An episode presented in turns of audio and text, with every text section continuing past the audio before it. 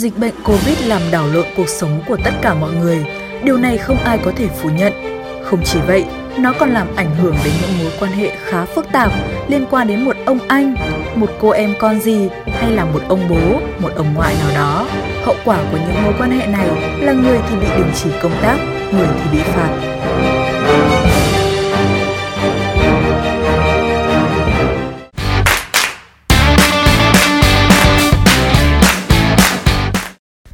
Sự việc mới nhất là một cô gái tên Hát, 26 tuổi, ở quận Ninh Kiều, thành phố Cần Thơ, khoe trên trang Facebook cá nhân là vừa được mũi tiêm vaccine thứ hai loại Pfizer cùng dòng bình luận được tiêm là do xin ông anh.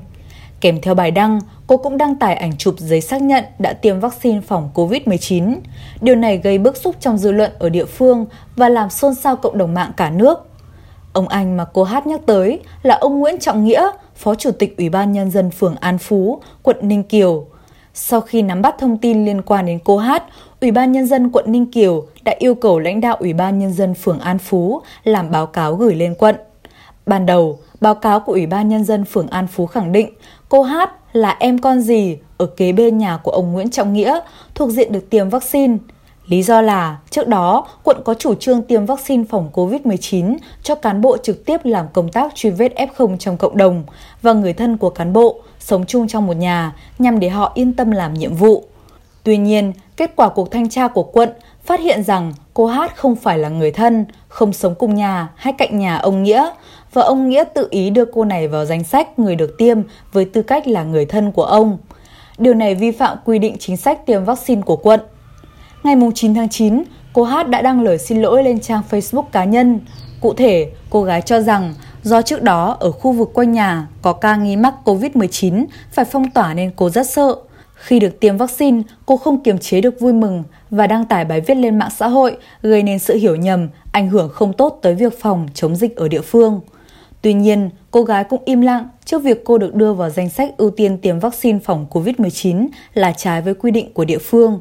Trong khi đó, Ủy ban Nhân dân quận đã ra quyết định đình chỉ công tác 15 ngày đối với ông Nguyễn Trọng Nghĩa. Đây không phải là lần đầu tiên sự việc được tiêm vaccine phòng dịch COVID-19 nhờ quan hệ bị lật tẩy.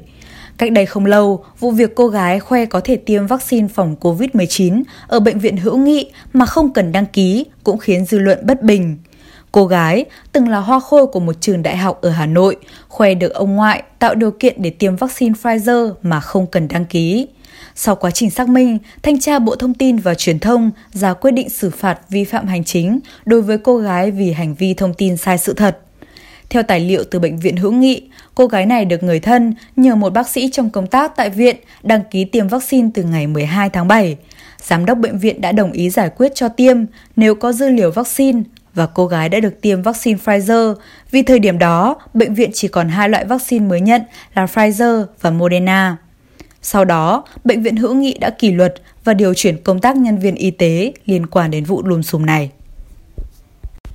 Cũng vào tháng 7 vừa qua, Ủy ban Nhân dân thành phố Hà Nội yêu cầu kiểm tra, xử lý thông tin Á hậu doanh nhân khoe được người Anh là lãnh đạo Bệnh viện Đa khoa Sanh Pôn cho tiêm vaccine phòng COVID-19.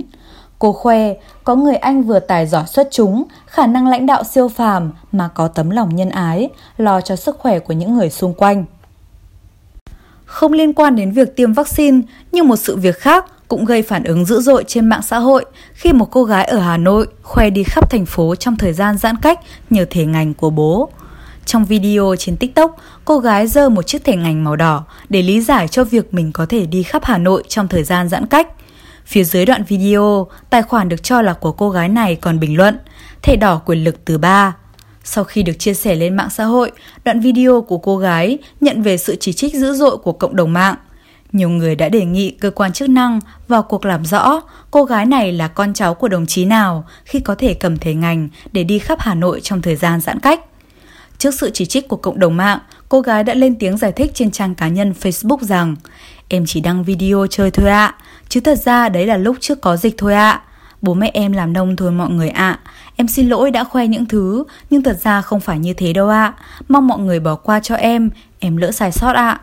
Sau quá trình xác minh, Công an quận Cầu Giấy đã tiến hành lập biên bản xử phạt vi phạm hành chính đối với cô gái này, đồng thời giáo dục, gian đe, yêu cầu cam kết cô không tái phạm.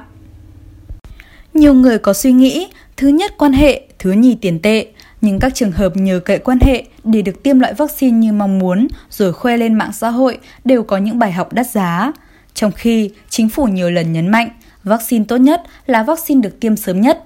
Việc kén chọn nhờ cậy quan hệ để được tiêm vaccine là hành vi đáng bị cộng đồng lên án. Bản tin của chúng tôi hôm nay đến đây là kết thúc. Cảm ơn quý vị và các bạn đã quan tâm và theo dõi. Xin kính chào và hẹn gặp lại.